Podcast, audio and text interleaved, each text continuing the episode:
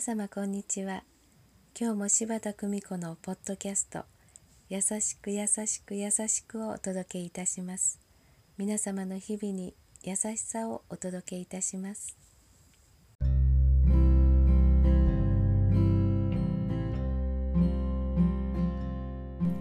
見取り師柴田久美子でございます。宿泊ホテルでの出来事です。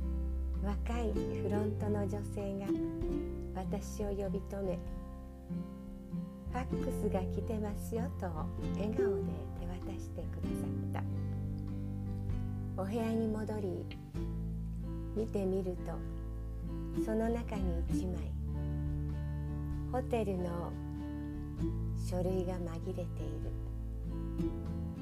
他の方の予約確認。あれ？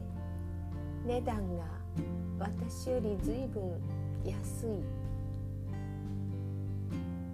こんなことありますよね。いろんなことがあってちょうどいい。私もたくさんの間違いをしてきた。フロントの女性の伸びしろいっぱい。優しく優しく優しく。フロントに間違った書類を笑顔で手渡しに行こう。そう決めた私でした。